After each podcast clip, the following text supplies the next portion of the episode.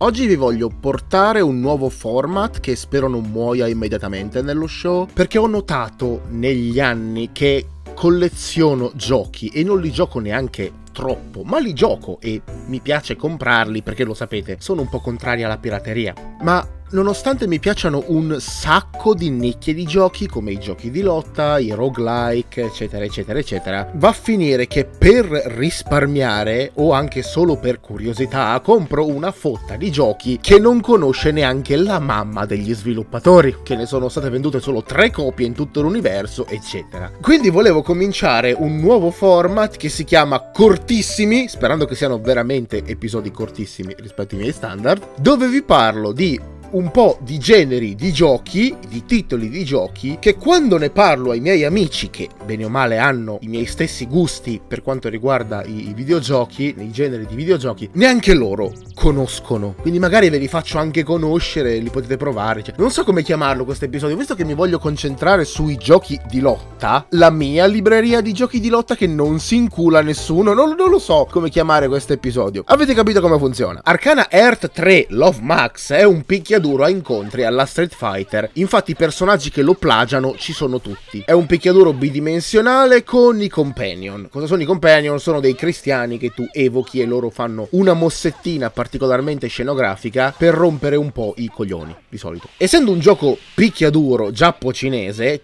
tutti i protagonisti sono ragazzine alla Doremi pucciosette. Online ovviamente non ci gioca nessuno, anche perché è un titolo del 2015 che però se lo volete prendere vi consiglierei di prendere Arcana Earth 3 Love Max 6 Star Extended, che è la versione completa migliorata con tutti i personaggi, tutte le mappe, le modalità, le patch per il bilanciamento. Non c'è comunque nessuno online, ma lo potete giocare anche su Switch.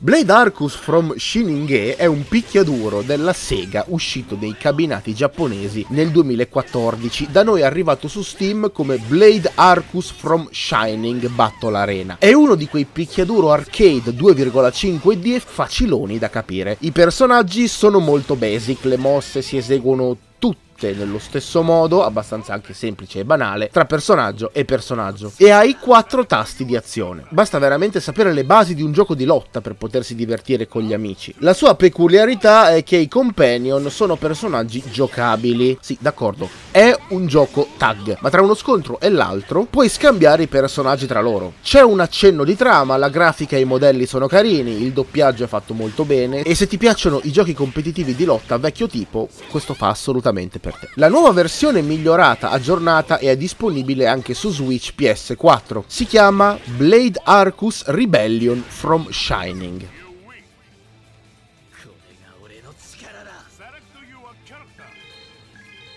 Brief Karate Foolish è un free to play ispirato ai primi Mortal Kombat con gli attori fotografati. Nonostante sia al limite del trash e del ridicolo, ti farà provare in modo altalenante risate e schizzi di vomito. Ma nonostante ciò, anche se è trash e stupido come poche cose, è un gioco estremamente competitivo. È vecchio e non lo aggiorneranno mai. È un gioco talmente indie e trash che non ha avuto fortuna nemmeno in casa Giappone. Ma se vi piacciono le stronzate alla Kung Pao, allora vi piacerà. Koihime Embu è l'ennesimo picchiaduro bidimensionale alla Street Fighter in stile Sailor Moon circa, con solo ragazzine giapponesi armate fino ai denti di armi bianche. Le super mosse vogliono essere ammiccanti, infatti su Steam è venduto come gioco erotico o con contenuti per adulti, ma non è vero, e danno quasi fastidio. Anche qui ci sono i companion. La peculiarità è che per mettere a segno le mosse speciali si deve usare obbligatoriamente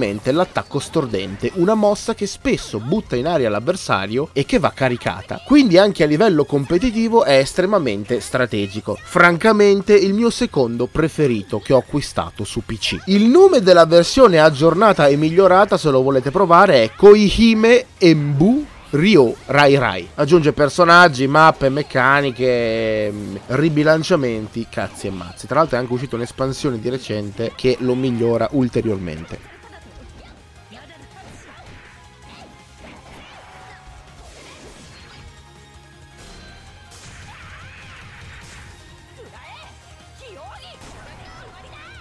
Avete presente quei picchiaduro giapponesi che prendono personaggi di altri brand che non c'entrano un cazzo tra di loro, ma li fanno menare? Ecco, Nitro Plus Blasters Heroin Infinite Duel è uno di quelli che però non ce l'ha fatta. Personalmente conosco solo Sonico, un personaggio di un gioco e Eroghe, credo, basato sulla fotografia di una modella popputa, e Omura, la spadaccina che usa tre katane per mano del brand Senran Kagura. Tutti gli altri personaggi mai visti, mai sentiti. Forse uno, ma non, so, non saprei. Gli sprite sono a bassa risoluzione, i fondali sono 3D rispetto ai personaggi e francamente questi dettagli sono antiestetici pari al pugno in un occhio. Si possono usare due companion, tra cui molti sono veramente sbilanciati, ma ogni personaggio è ben caratterizzato e ci sono tre tipi di mosse speciali per ognuno. È estremamente divertente, ma ci vuole pratica per padroneggiarlo. Mi pare che abbiamo fatto un gameplay di questo io e Pauline sul canale YouTube, se volete andarlo a vedere.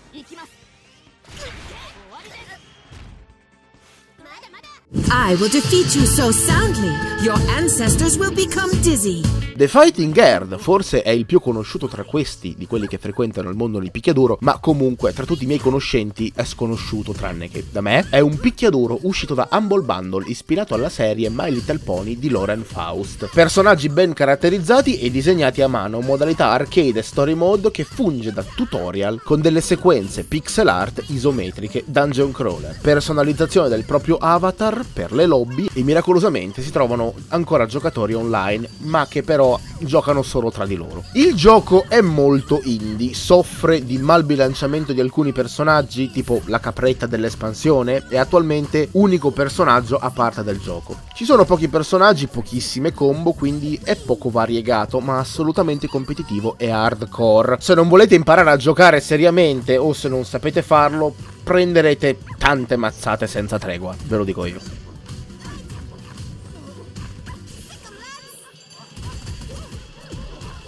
Vanguard Princess, per quanto mi faccia impazzire la sua storia, il tipo di gioco, chi lo ha prodotto, eccetera, mi sa che è il più sfigato della mia collezione PC. È un gioco del 2014 senza modalità online, con grafica a bassa risoluzione, donnine e companion, ma nonostante ciò ancora lo aggiornano e ci lavorano. Credo che abbiano provato con un'espansione a mettere il multiplayer, ma chi cazzo ci gioca? Peccato che sia praticamente un software poco customizzabile per un cabinato arcade. Cambiare le impostazioni, impostare un controller o anche solo giocare in locale è praticamente impossibile. Bisogna essere dei programmatori e sbatterci comunque la testa. Ecco perché è quello che ho giocato di meno, ma se si riesce è semplice e immediato. I personaggi sono riconoscibili e diversificati, le mosse speciali si eseguono con un buon ritmo ritmo senza impazzire e i companion non sono solo di supporto come negli altri giochi sopracitati, ma sono delle vere e proprie mosse e combo.